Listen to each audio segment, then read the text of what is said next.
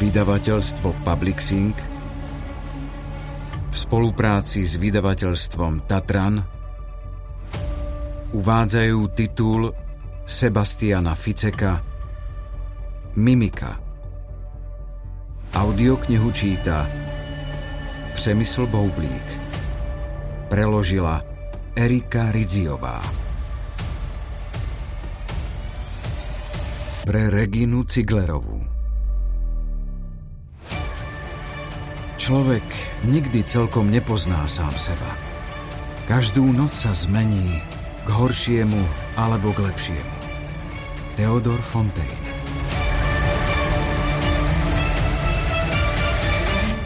Prolog Je mi zima, mami.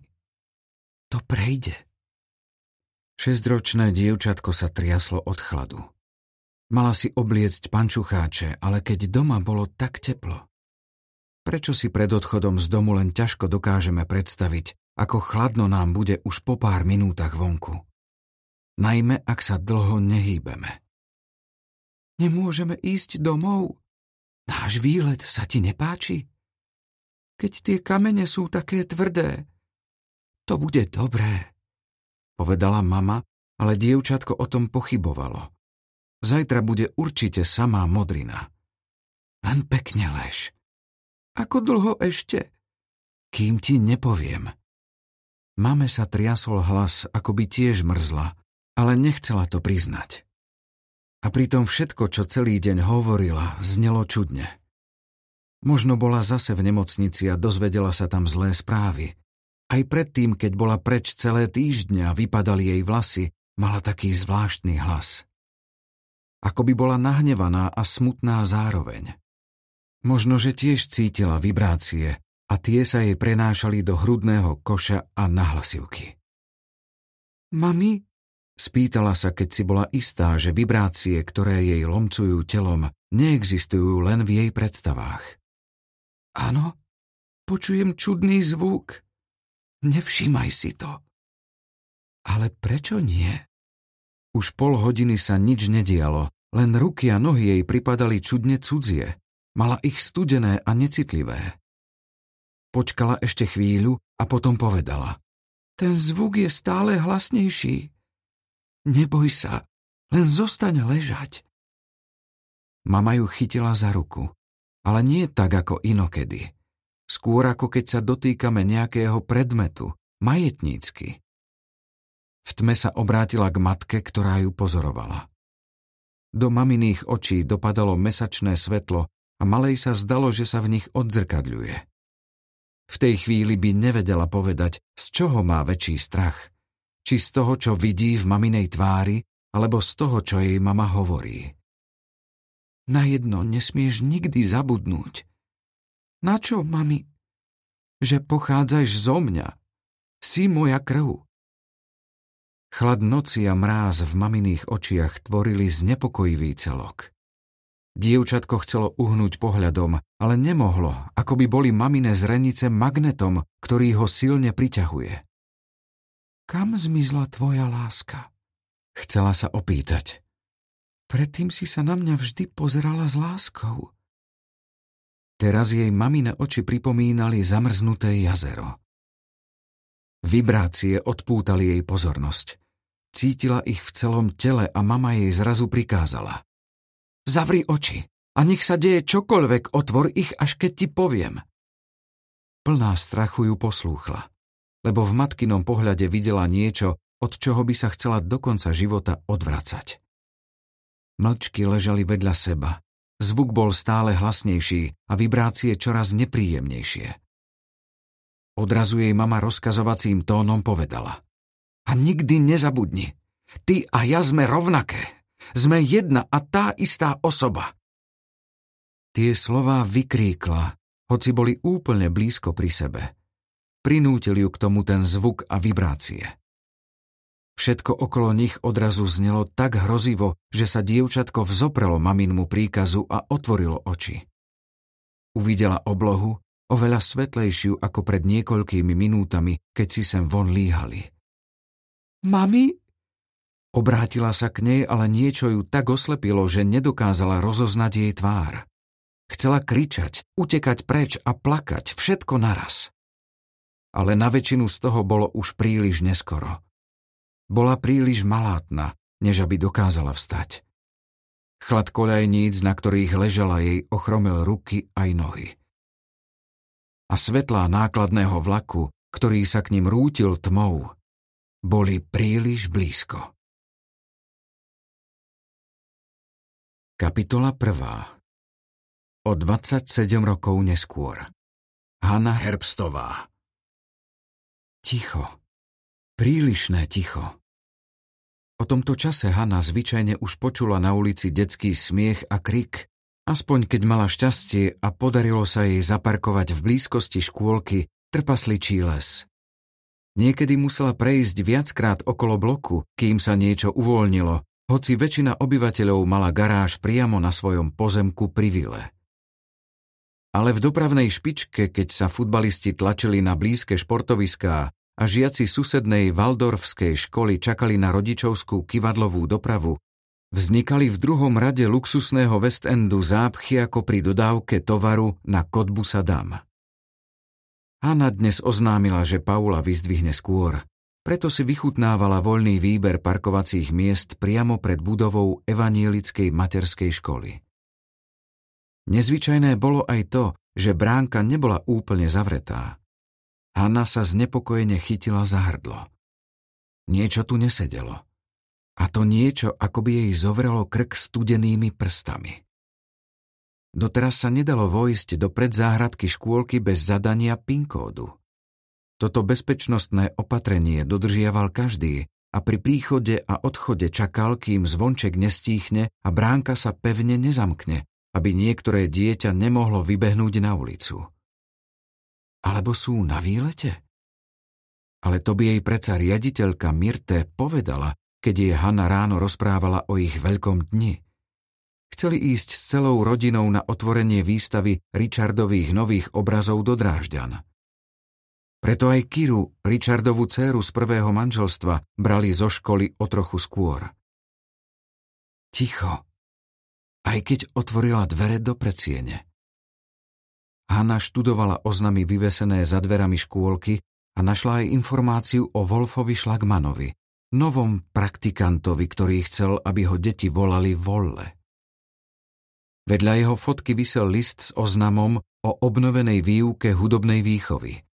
Plávanie má byť až zajtra. Na dnes nebolo naplánované nič mimoriadne. Hanna otvorila ďalšie dvere, za ktorými bola šatňa. Vyseli tu viac menej starostlivo zavesené bundičky pre tucet malých detí, náhradné oblečenie poukladané v poličkách a topánočky zoradené pod nimi. Tu už nebolo ticho. Napriek tomu sa jej neviditeľná slučka stiahla okolo krku ešte silnejšie. Lebo zvuky, ktoré jej doteraz doľahli do uší, Hanna nikdy predtým v škôlke nepočula. Ani sa nehodili k miestu, kde mali byť deti šťastné. Iste občas sa tu vyskytli aj záchvaty zlosti, krčovitý plač a slzy, keď sa niektoré dieťa potklo a udrolo si koleno. Čo však spôsobuje to nepretržité syčanie, ktoré pri dôkladnejšom počúvaní pozostáva z troch úrovní šepkania, vzlikania a náreku. Hanna prešla cez šatňu do jadra škôlky, otvorila posledné dvere a uvidela a zároveň aj začula šialeného únoscu. Povedzte mi, kto to bol, kričal. Inak vás obidvoch zabijem. Kapitola 2. Asi 25-ročný vychudnutý muž stál uprostred viacúčelovej miestnosti medzi izbami jednotlivých skupín a kuchyňou. V tomto čase v miestnosti zvyčajne podávali obed. Vo vzduchu vysela vôňa zemiakov s rozmarínom a cíceru. Plné taniere stáli na malých stolíkoch. Deti, ktoré z nich mali jesť, však čupeli pri klavíri, kde sa krčili Mirte a Ania, a kľačiac na zemi chránili maličkých rozpaženými rukami. Odtiaľ bolo počuť ten sičivý šepot. Nepozerajte sa tam! Pozerajte sa na zem! Šepkali deťom potichu do uší a ani oni sami sa neodvážili pozrieť hore. Únosca stál prostred miestnosti, na mieste, kde v decembri vždy stával vianočný stromček a držal za goliere dve deti. Čkanie mozgu. Tak Hanna neskôr popísala svojmu mužovi Richardovi pulzovanie, ktoré cítila v hlave pri pohľade na život ohrozujúce nebezpečenstvo. Mala pocit, ako by sa miliardy buniek pod jej lepkou v pravidelných intervaloch krčovito stiahovali a stále znova prerušovali tok jej myšlienok. Dievčatko v páchateľových rukách bola, áno, Zamira. Tmavovláska so žiarivými zelenými očami, ktorá vždy mala vo vlasoch stužku. Dnes mala červenú, ktorá ladila s jej šatôčkami s Mickey Mouseom. To ona tak srdce rvúco vzlikala a nariekala. Chlapec vedľa nej bol ticho, hoci mu únosca pritláčal k spánku hlaveň zbrane. Na rozdiel od Zamíry v jeho prípade Hanna nemusela dlho rozmýšľať nad krsným menom, lebo to bol Paul, jej päťročný syn. Kapitola 3 Och, Bože! Šepla takmer nečujne. Neviditeľné ruky na hrdle jej už sotva umožňovali dýchať. Nikto si ju nevšimol.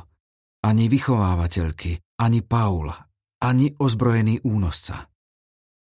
Kto z vás hovoril tie klamstvá? Reval niekam do miestnosti. Hanna mala pocit, ako by jej príval myšlienok chcel doslova vyraziť z hlavy. Poznám ho. Práve som ho videla. Wolfovu, môžete ma volať Volle, tvár deformovala grimasa. Takže nemala nič spoločné s tou usmievavou fotografiou, ktorú Hanna pred chvíľou študovala na nástenke. Online spravodajské časopisy budú už o niekoľko hodín písať o tom, čo novinám potrvá do ďalšieho dňa. Ako vrah zo škôlky Vnikol so zbraňou do materskej školy a správal sa tam ako šialenec. Kto sa bojí zlého volleho? Nehambí sa opýtať v titulku redaktor. Jedno z detí, nikdy sa nezistilo, ktoré, Wolfa Volleho Šlagmana obvinilo, že sa ho pri hojdaní nepatrične dotýkal. To sa stalo už pred niekoľkými dňami. Vedenie škôlky ho až do vyjasnenia prípadu suspendovalo a na nešťastie nie len, že zabudlo odstrániť jeho fotografiu z nástenky, ale ešte mu aj zanechalo odkaz v mailovej schránke. Správu si vypočula jeho žena vo vysokom štádiu tehotenstva. A keďže im to v manželstve už aj tak škrípalo, mala teraz dôvod navyše vyhodiť budúceho otca zo spoločného bytu. Zároveň šírila klebetu medzi priateľmi, a tak sa to dostalo aj na odbornú školu sociálnej pedagogiky, ktorú Volle vyštudoval. Prepustený a s naštrbenou povesťou sa ocitol súkromne aj pracovne na konci. Nikdy sa nezistilo, či sa niektorého dieťaťa skutočne nemravne dotýkal. Bolo však nad slnko jasnejšie, že človek s náchylnosťou k prehnaným výbuchom agresie by už nikdy nemal prísť do profesionálneho kontaktu s deťmi. Očividne mal chorobné násilnícke sklony a zlosť ho zaslepovala. Zamiru a Paula si nevybral vedome ako rukojemníkov. Mali iba smolu, že mu prvý vbehli do rúk. Paul. Pozrel sa tým smerom, kde stála Hanna, ale ako by hľadel cez ňu. Ako omámený. Zakývala mu, zavrtela hlavou. Nie veľmi silno, lebo za žiadnu cenu nechcela vzbudiť pozornosť únoscu. Dobre, vidí ma. Hanna prepla do neverbálneho komunikačného módu.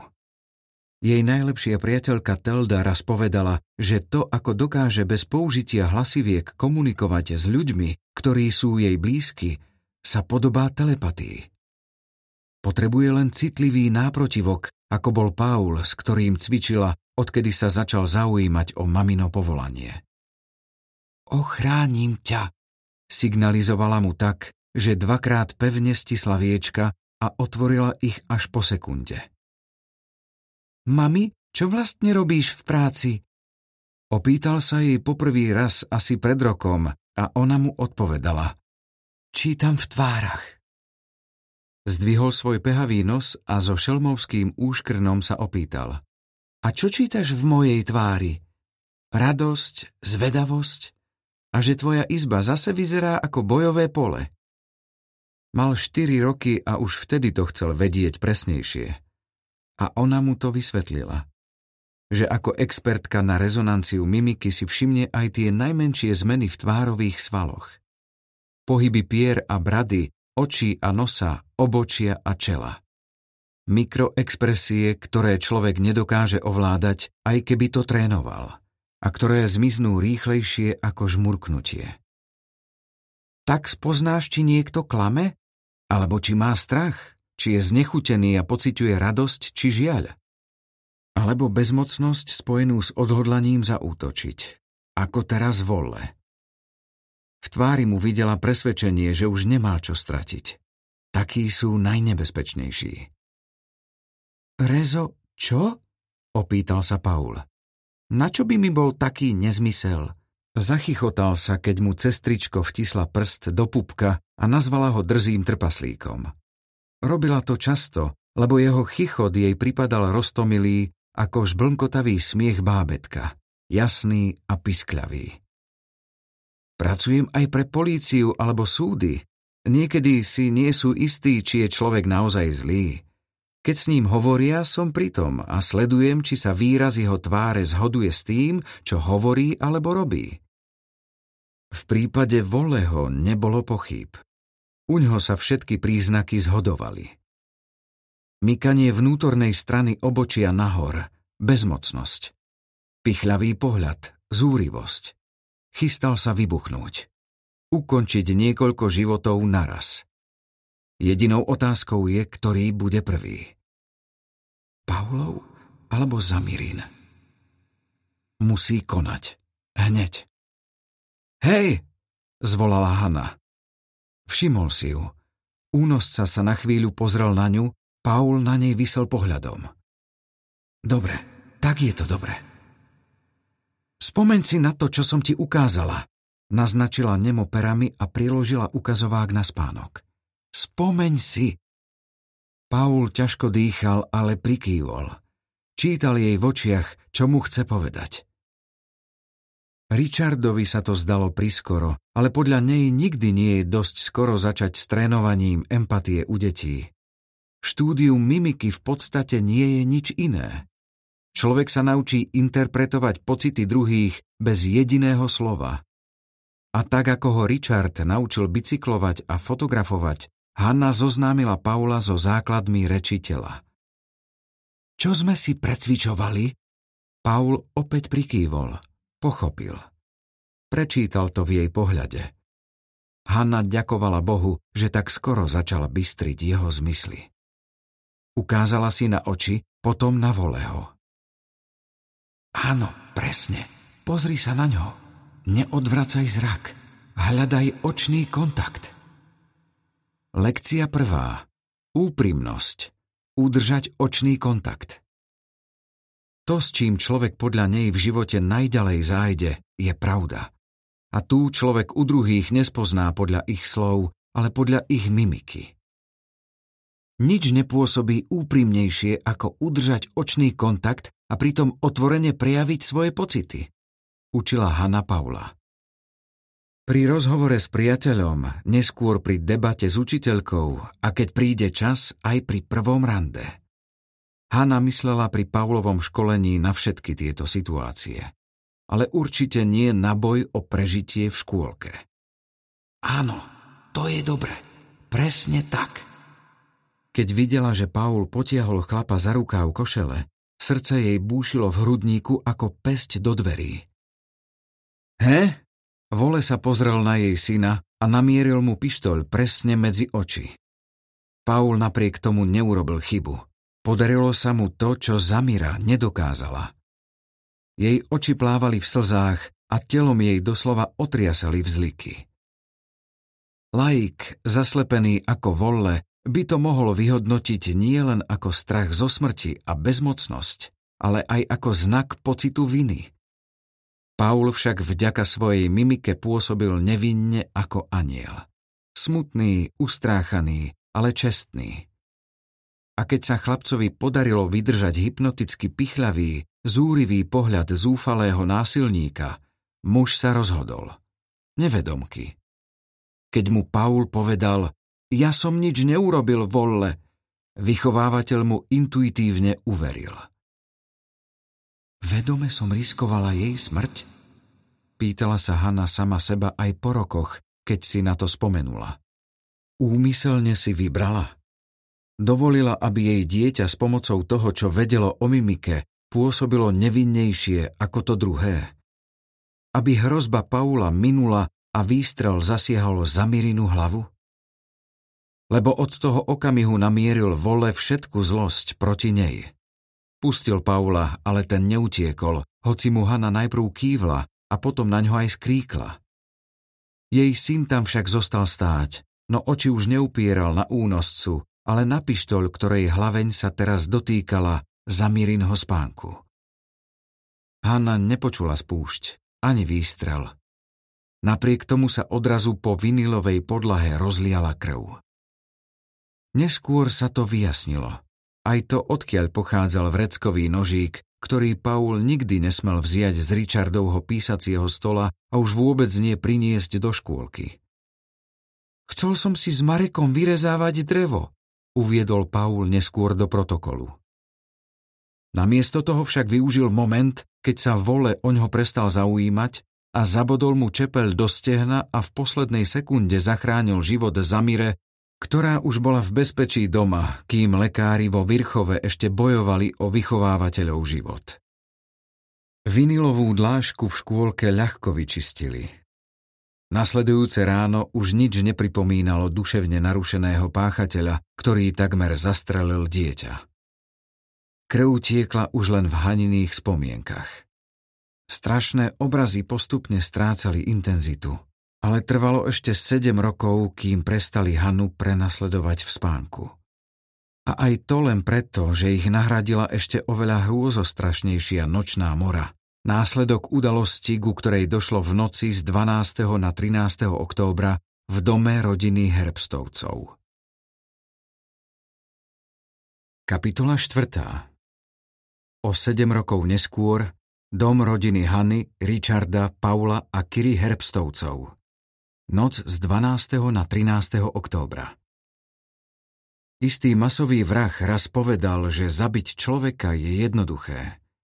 Žiť s tým je oveľa ťažšie. Uvidíme, či je to pravda. Prvé bodnutie priamo do srdca stálo takmer nadľudské úsilie. Aj keď sa to stalo rýchlo a Kira si to vôbec nevšimla. 15-ročnej dievčine unikol iba posledný vzdych. Ďalší na rade bol otec. Zomieral hlučnejšie. Za to ticho, ktoré nasledovalo po jeho poslednom výdychu, bolo ohlušujúcejšie ako jeho boj so smrťou predtým. Tmou v spálni sa šíril zápach železa. Zliepal chlpky v nose. Cez okná na prvom poschodí sa zatúlali dnu stopy mesačného svitu. Ponárali scenériu do striebristého svitu – a na svetlý koberec, ktorý hltavo nasával krv kvapkajúcu z noža cestou na chodbu, maľovali tiene tancujúcich konárov. Ako veselo vyzerali dvere do druhej detskej izby. Boli polepené zelenou fóliou a čiernou fixkou na nich stálo Od mojich dvanástich narodenín platí povinnosť klopať. Podpísaný Paul.